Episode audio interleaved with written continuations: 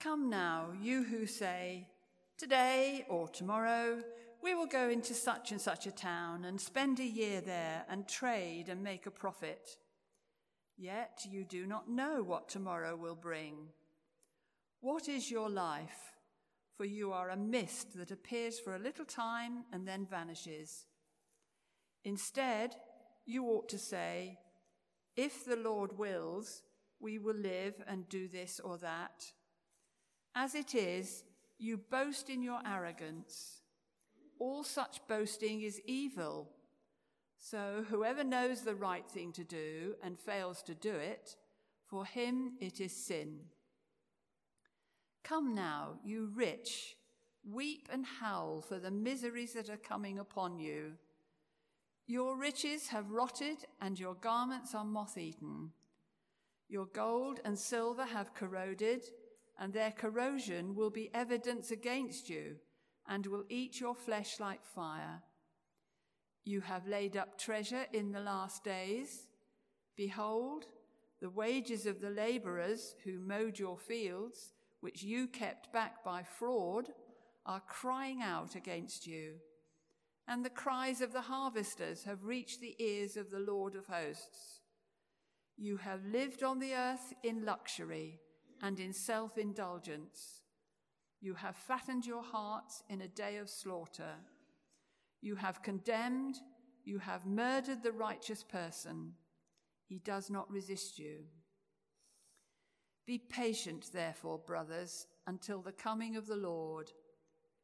See how the farmer waits for the precious fruit of the earth, being patient about it until it receives the early and the late rains. You also be patient. Establish your hearts, for the coming of the Lord is at hand.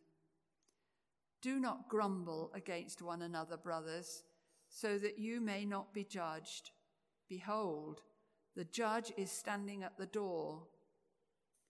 As an example of suffering and patience, brothers, take the prophets who spoke in the name of the Lord. Behold, we consider those blessed who remained steadfast. You have heard of the steadfastness of Job, and you have seen the purpose of the Lord, how the Lord is compassionate and merciful. Heavenly Father, we thank you that you're a God who has spoken. We thank you that your word uh, is the word of power with which you uphold the universe. And it is also the word that breaks into our hard, proud hearts and softens them. And we pray that you would be doing that work now. We pray that your spirit would be amongst us now, taking these words and driving them deep into our hearts. Father, would so as we start, let's, uh, let's think about this, this question. Imagine you get to a point in your life where you've, you've lived, you've done a number of things, you've uh, got a lot to speak about, and you decide, I'm going to write a book summarizing my life. I'm going to write an autobiography. Has anyone, has anyone here actually done that? Has anyone written an autobiography? I asked that question at St. Nicholas Sevenoaks, and obviously three or four people put their hands up. There's the Admiral, there's the, uh, yeah. You, you write an autobiography, okay, a summary of your life. And here's the question what title would you give it? It's a tricky question, isn't it? What title? I saw McEnroe's put one out, but seriously, that's his title. Uh, my father, my father, who became a Christian 10 years ago, dad's 70, uh, he was 70 last year, became a Christian 10 years ago. The title he would give his autobiography is Never Too Late. What title would you give to your autobiography? Uh, James gives us uh, a suggestion. It's there in verse 14. Have a look at verse, verse 14. He says, What is your life? How do I summarize the whole of your life? Here's his suggestion on page 1217, verse 14, title for your autobiography Mist. Mist. That is not very flattering, is it? Mist, says James. That, that captures the whole of your life. In northern Italy, uh, during the winter, they have freezing fog that makes it pretty hard to drive and navigate around. And in the summer, they have this incredible heat haze that they call afa. Uh, and that is what James says we are. We are haze, mist, fog, vapor. That is a biblical perspective on my, on your, on our individual lives. And when you stop and think about it, uh, it makes sense, doesn't it? How, long have we human beings, someone will come and tell me afterwards, how long have we human beings approximately lived on this planet compared to the age of the earth? It's a fraction, isn't it? How long have I lived 43 years on this planet compared to the lifespan of the human race? It's a blink of an eye, isn't it? Psalm 103 puts it like this As for man, his days are like grass, he flourishes like a flower of the field, for the wind passes over it, and it is gone. And its place knows it no more. What is James wanting to teach us this morning? Very simply, he's wanting to teach us humility. Humility. Humility for those of us that plan, those are the first verses we read, verses 13 to 17. Humility for those of us who have money, verses 1 to 6.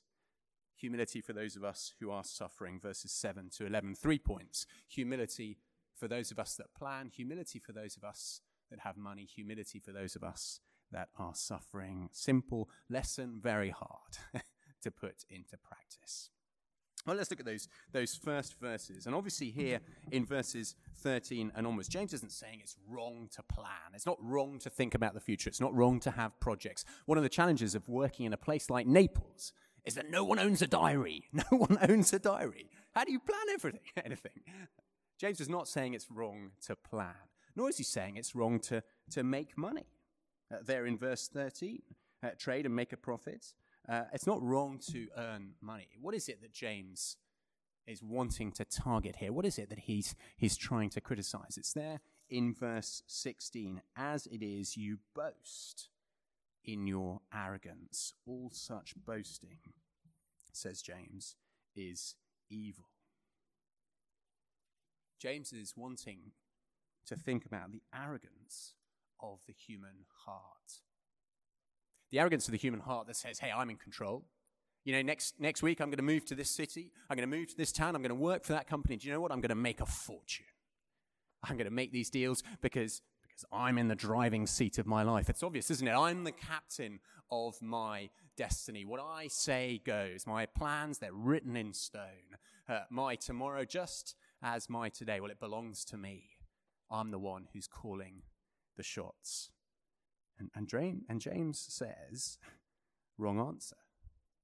You are mist, vapor, haze.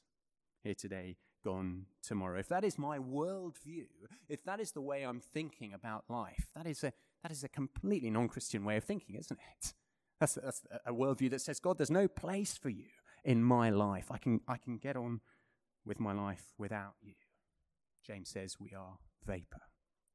And we struggle to accept that, don't we? We struggle to accept that as individuals. Perhaps the older we get, the more we accept it. But we certainly struggle to accept that as a culture, don't we? There's no way, in, in Italy, for example, there's no way we're wanting to think about how here today, gone tomorrow we are. Uh, in the words of one of the, the kind of Italian modern day prophets, he describes himself as the grandfather of Italian rap. That's quite a title, isn't it? A guy called Jovanotti. He wrote a song two years ago. The title was We Are Immortal. Siamo immortali. Made, made number one. And James says that is rubbish. We're mist. We've no real idea what tomorrow holds in store for us. Uh, we can try to live our lives, we can try to plan our lives, project forward into the future. We can try to do that without reference to God, with, with no thought to his purposes and plans. But as we do that, what will we be doing? We'll be, we'll be creating an unstable project, a, a plan filled with uncertainties and insecurities. Because the reality is, we don't have a clue what is round the next corner, what's going to happen the next time we cross through Dulwich Village. We don't have a clue what the future holds in store for us. I was struck by um, a guy called Francesco Totti, famous football player, played for Roma. Yeah, it's a couple of people nodding. he played for Roma um, for 28 years of his life. He retired in May.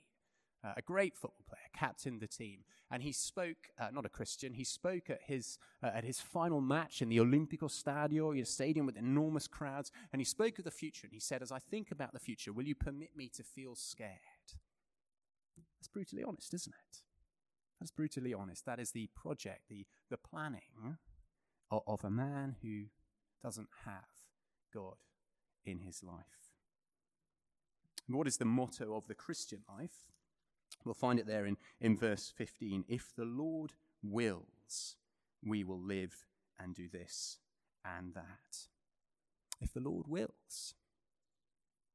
Uh, my heartbeat, the, the fact that my brain is communicating with my mouth and, and words are coming out, doesn't always happen. the fact that I woke up this morning, that I was able to drive from Colchester to here this morning, eh, if the Lord wills, if it is part of His plan, we will do this and we will do that. I don't tell my heart to beat. now, baboom, and again, baboom. I don't do that, do I? I don't tell my, my lungs to inflate and breathe out. If we're honest, we don't really know what's going on in here, and we're not really in control. If the Lord wills, my present, my future. He determines, He directs my steps. He knows the end from the beginning. He knows my date of birth, just as He knows my date of death. All of my days are written in His book, if the Lord wills. I wonder how many of us saw that um, that series. I think it was three episodes. Secret Cities of Italy. Anyone see the secret cities of Italy? Yeah, a few people here. It was fascinating, wasn't it? Three, a couple of guys went traveled through Italy, and they went to Venice, and they went to Florence, I think, and they went to Naples, and they were looking at the kind of what's going on underneath, as it were. And in Naples, they were looking at the kind of uh, super volcano that is Vesuvius and the Bay of Naples, and they were looking. And one of them made an interesting comment. He said, "I think what struck me is that the membrane, the membrane between life and death." In Naples is particularly thin very thin membrane, he said, between life and death. And that may be so, but I wonder whether actually that membrane is, is the same width, as it were, wherever we live. It's just here we feel as if it's thicker. If the Lord wills. Humility as we plan and think about the future. It's so easy, isn't it? For us as Christians, to become functional atheists when we start planning the future, isn't it? We, we start making plans, we start thinking about, uh, I don't know, which university we want to go to, which job we want to do, where we want to live. We start making plans about who, who to marry and, and children, and etc., etc. And we, and we leave God out of the equation. We think, well, hold on a sec, this is my life. Obviously, I'm making these decisions. I don't need to think about God. And then what happens when, when things don't go to plan? We panic or we blame God. if it is the Lord's will. Humility. If that's what He wants, if He wants me to go to university, if He wants me to do that job, if it's part of His plan that I would have a job, that I would have economic stability, it struck us living these four years in Naples that many, many people don't have stable jobs. Many people don't have financial and economic stability. If it's the Lord's will, I will have a job. If it's His will, I will get married, if that's part of His plan for me. It's not my right to be married. If it's His will, I will have children that grow healthy and become Christians. If that is God's will and purpose for me. Humility as we plan. It's not easy, is it? It's not easy. I find it so hard putting this into practice. I don't know about you. I find it so hard being dependent on someone else as I project forward into the future. I think, wouldn't it be wonderful if, if I and I alone could build this church in the center of Naples? If I could do this ministry, if I could do this job, if I could run these summer camps, if I and I alone could do this. I find myself thinking that. There's a verse that's, that's kind of followed me through this first year of the church's life. Psalm 127, verse 1, it's a famous verse. Unless the Lord builds the house, the laborers labor in vain. And there's part of me that hates that verse. I want to build, I want to build a church of my own. I don't want to have to be dependent on someone else. I want, with my own initiative, with my own energy, with my own enthusiasm, I want to build the church in the center of Naples. And that is madness, if that is how we are thinking. Hands up who loves building Lego? Anyone love building Lego? It's great, isn't it? One of the joys of being a parent is that you get to uh, you get to do what you enjoyed doing as a kid, don't through your own children. Uh, my my wife has, has, recently said, "Mark, we need to stop buying Lego for the kids. We've got a massive box of Lego, and we don't know what to do with it." Even my parents have said, "We're not giving any more Lego to the grandchildren." but I've still got my son. Archie's only six, and I, am sure I can get a lot of mileage out of Archie. Uh, Louisa, my nine year old, and I spent a glorious hour and a half building a Lego camper van together three weeks ago. It was great. It was she and I, the dining room table, the manual open in front of us. An hour and a half. We didn't pray once. Glorious independence on our own, using our own Lego building. And, and I want my life to be like that, if I'm honest. We do, don't we? I want my life, I want my relationships, I want my ministry, I want my job dependent on, on me. The arrogance of the human heart. If I were God and encountered someone like that, I'd think, well, off you go. See, see how far you get on your own, foolish, proud man. But thankfully, God's not like that. Thankfully, He's gracious, He's patient, He's loving. And, and, He speaks to us and He rebukes us and He challenges us through His word. Perhaps He's doing that to some of us this morning. He's certainly done that to me as I've wrestled with these truths. And He meets us and He teaches us of His goodness, of His kindness, of His wisdom. He shows us our weakness and the folly of this kind of arrogant, proud heart. And even as we encounter His will, even if it's not necessarily what we thought we wanted for our, our lives, it becomes, it becomes something sweet and delightful to follow. Father, your will be done. Humility. Verse 17. So whoever knows the right thing to do and fails to do it, for him it is sin. Humility as we plan. Humility for those of us that have money. Once upon a time, once upon a time, there was a, a young Neapolitan man called Gennaro. They're all called Gennaro in Naples. It's the patron saint of Naples. And so there are hundreds, hundreds of thousands of young men called Gennaro. But Gennaro was especially, he was unique. He was a, a pizza maker. And, and Gennaro had some kind of supernatural gift to make the most amazing pizzas in the world. Not only was the pastry light and delicious, but the ingredients that he combined, wow, incredible. And, and quickly, uh, Gennaro's reputation was established and spread throughout the city of Naples, birthplace of pizza. It's hard to find a bad pizza in Naples, but Gennaro was special, and people flocked to Gennaro's pizzeria. And the business flourished, and the money came in, cha-ching. And what did Gennaro do? Well, obviously, he started spending it, didn't he? He started spending the money that he was receiving uh, night after night after night. And the first thing he did, he bought himself a sharp suit. If you're in Naples, you've got to have a sharp suit, sharp suit, haven't you? And, and, he bought himself a nice watch, and he, and he gave his girlfriend loads of uh, amazing gifts. And then he bought himself a motorbike and a car and a flat, and he accumulated and he amassed and he, and he consumed as he grew in his wealth.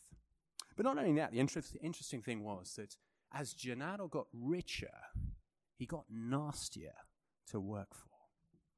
He was a nightmare to work for. Uh, he, he would employ people, everyone wanted to work for him to learn his secret. He would employ people, rarely would he pay them on time. He'd make them work ridiculous hours in front of the heat of the pizza oven. He would abuse and exploit his workforce. He was a nightmare to work for. But not only that, as he grew richer, he grew more extravagant.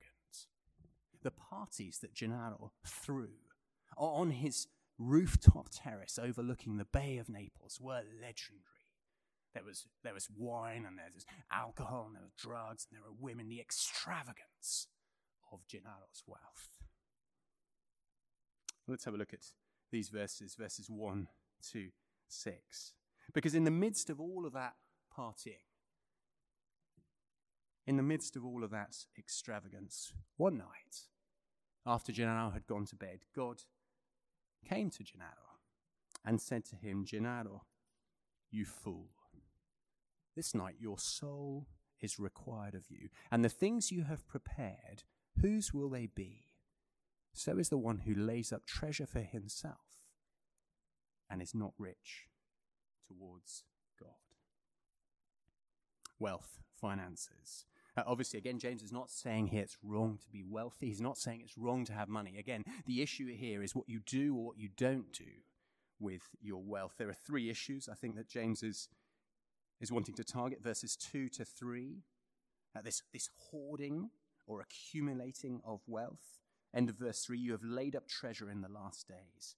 It's the first issue. Second issue is the injustice of the rich. Verse 4 Behold, the wages of laborers who mowed your field, which you kept back by fraud, are crying out against you. The injustice. And then finally, verse 5 The extravagance of the rich. You have lived on the earth in luxury and self indulgence. So let's think about hoarding and accumulating. Uh, uh, it is the air that we breathe, isn't it? I, I grew up in southeast England. Uh, worked worked in London for a church, and it's, it's the air that we we breathe. We are what we own. We accumulate. We're taught from a young age to amass and consume, living in a materialistic culture, filling our homes, our lives, our our houses with stuff. Accumulating, verses 2 and 3. Verse 4 the injustice of the rich and the powerful who use their positions to exploit and abuse their workforce. I can think of so many examples of people that we've encountered over these last four years in Naples who have been treated appallingly in their workplaces. Very few people are given contracts, and if they're given a contract, they're given a part time contract when the reality is they work full time and more. Very few people receive regular incomes. They're promised, but very rarely does it arrive. The injustice of the wealthy. There's hoarding, there's injustice, and then there's the extravagance, isn't there? In verse 5, you have lived on the earth in luxury and in self indulgence. You fattened your hearts. There is, there is a way of living that has, it's a no holes barred. There's, there's no moderation, there's no self control. Extravagance of the wealthy.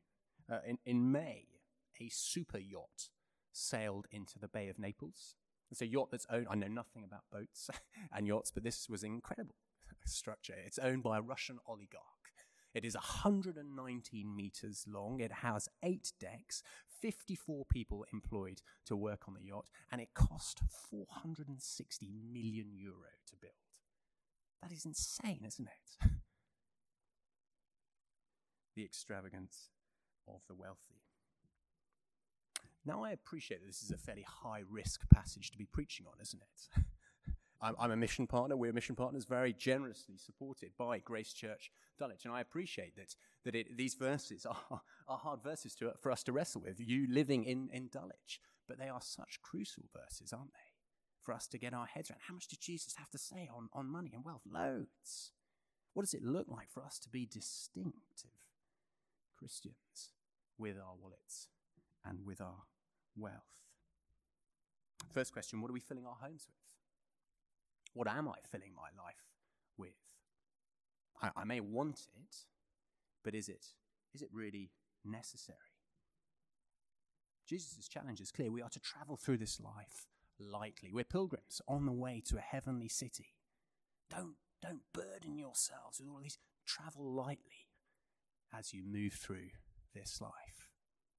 Uh, this uh, in, May was the hundredth Giro d'Italia. You know, like the Tour de France, the Italian equivalent of the Tour de France, the race, the cycling race that goes all the way around Italy. There was a famous cyclist in the 90s called Marco Pantani. I wonder whether anyone's heard of him. Who is this? He was this incredible uh, animal of a cyclist who was able to go up these, these climbs in an incredible speed. And there was one particular race where he was racing a Russian cyclist head to head up, up one of these kind of ascents in the Italian Alps. And one of the things that he did, he was a bit of a theatre man, Marco. One of the things that he did as he cycled up was he would try and lighten his bike and his load. Obviously, the more you're carrying, the slower you're going to go. So the first thing he did, he, he took his water bottles off and he threw them into the bushes. And up he would go against this Russian. Then he'd take the bandana off and throw that away. And then the sunglasses off they went. And one last kind of gesture of theatrical grace. He takes his diamond nose stud out and throws that in the bushes. How do you do that? I've not seen footage of this, but I'd love to watch it. How do you do that? We are, we are to travel lightly through this life. Get rid. And don't amass, don't accumulate, don't hoard, don't lay up treasures in the last days. Let's get rid of these things and we are to be just in our workplaces. Uh, the teams that we work in, the, um, the people that look to us for their wages. um, the laborers, the workers that we employ. We've got to treat them fairly, haven't we? I've no idea what that looks like for you in particular, in, in your office, in your school, in your, in your workplace. I've no idea, but I guess we've got to be doing everything we can not to find ourselves in verses 4 and 5, haven't we? We'll be treating people with justice and kindness. And we're not to be extravagant in our choices. Again, what does that look like? What does that look like for us in our holidays, in our homes, in our cars, in our clothes, in, in the kit that we buy? You, you tell me. That's something perhaps we can discuss uh, over lunch. I need your help on this. I'm obviously preaching to myself here uh, as well as to you. What does it look like for us not to be extravagant? James has two things that he wants to say to the people that find themselves in these verses. And the first thing he says is, guys, you're making a massive mistake. You're making a massive mistake in investing your time and energy and resources here. You're making a huge mistake because, because these things do not last. V- verse 2 Your riches have rotted and your garments have moth eaten. Your gold and silver have corroded. These things will not last into eternity, guys. You're, you're making a huge mistake investing in these things. If you don't believe me, go and visit Pompeii. Has anyone been to Pompeii? Pompeii, a hugely luxurious, wealthy community until AD 79. It's rubble. These things, silver, gold, clothes, treasures, do not last. You're making a huge mistake, says James. And secondly, he's got three words. He's got three words that he wants to that he wants to highlight to the people that find themselves in these verses. The first word is there in verse 1, miseries. The second word is at the end of verse 3, fire. And the third word is at the end of verse 5, slaughter. And those are not warm and cuddly words, are they? Miseries, fire, and slaughter. Because the God of the Bible is not warm and cuddly towards anyone who finds himself or herself in these verses. Or we can look at the super rich, can't we? Or we can look at the Silvio Berlusconis of this world. We can look at the Donald Trumps of this world and think, you know, those guys can get away with anything, can't they? Basically, they can do what they like. They can do what they like. Why? Because they've got an army of lawyers behind them, and they've probably got a politician or a judge or two in their pockets, haven't they? They can get away. They're the untouchables. And James says, no, that's not true. That's wrong. He says there is someone more powerful, there's someone more wealthy, there is someone more influential. He's there at the end of verse 4. We meet him, the Lord of hosts, the Lord of the heavenly armies, before whom every single man and woman will one day appear. The supreme judge. And on that day, it won't matter how many Rolex watches or uh, Maseratis or Swiss bank accounts we have. One day, every single human being will appear before that God. Verse, four, verse 17. So whoever knows the right thing to do and fails to do it, for him it is sin. Humility for those of us who have wealth. And finally, humility for those of us who are suffering. Looking at these last verses 7 to 11, it's quite hard to work out who James is, speaking to here. Perhaps he's speaking to the, to, the, to the workers, to the labourers who have been pushed down and exploited by their wealthy owners. Or perhaps he's speaking to people uh, uh, that are a bit more specific. Perhaps he's talking to people who have spoken. Have a look at verse 11. One of the examples he uses is, is the prophets who spoke in the name of the Lord. Perhaps James is talking about people who are being persecuted and suffering here for having, for having spoken in the name of the Lord Jesus.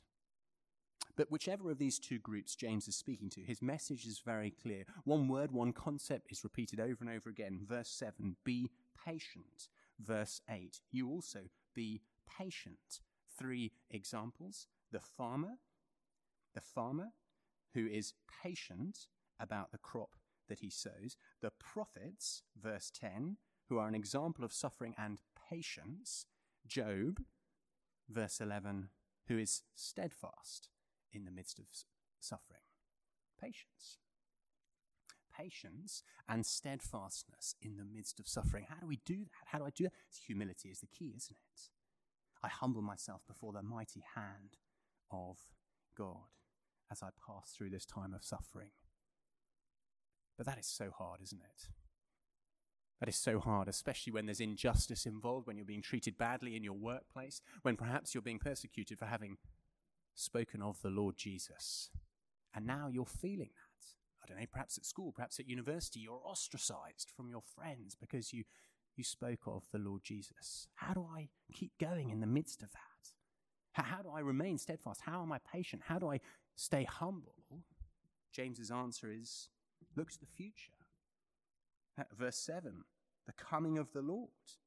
Verse 8, the coming of the Lord is at hand. Look to the future. What is it that keeps the farmer going out day after day after day under the rain and, and under the sun?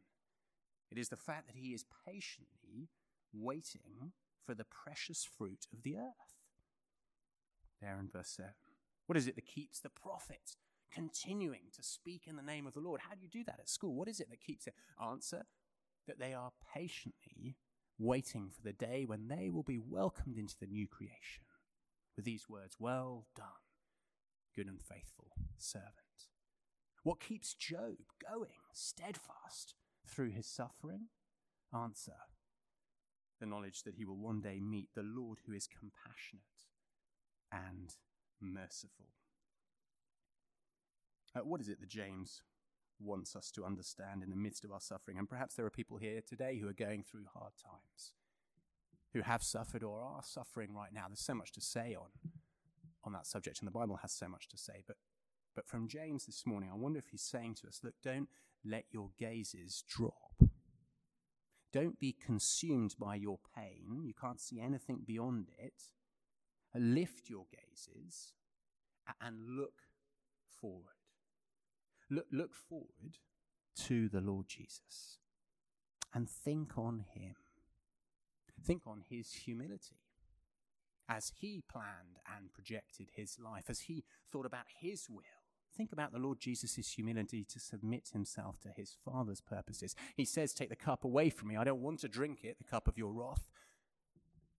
But then he says, Not my will, but your will be done. Think of the Lord Jesus' humility as he submits his will to his Father's. Think of the Lord Jesus' humility with his wealth. Who, who is richer than him? Every super yacht, every bank, every uh, law firm, every house on the planet belongs to the Lord Jesus. And yet he makes himself poor, doesn't he? The Son of Man doesn't even have a, a pillow to lay his head on. He makes himself poor that we who are poor might become rich. Look to him. Look to him who carried his cruel cross. Patient steadfast in the midst of suffering, look to him who is willing to embrace the agony of alienation for you and for me. Look, look to the Lord Jesus.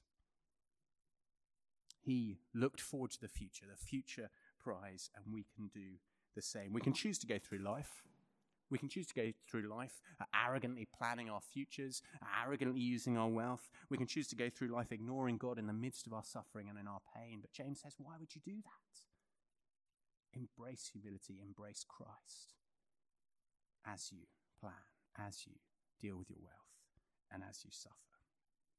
So, whoever knows the right thing to do and fails to do it, for him it is sin. Let's pray. Heavenly Father, we thank you that you have opened our eyes to see very clearly what the right thing to do is. Heavenly Father, on our own, we cannot do that. We cannot live humble lives on our own. And so we need your help, Father. We need your help. We need your grace, Father, to, to live humbly, to plan humbly, to spend humbly, and to suffer humbly. Father, please would your Spirit enable us to live as you would have us live, Father. And as we do that in this community and in Naples, would we be distinctive? Would we shine like stars in this generation? And we ask that in Jesus' name.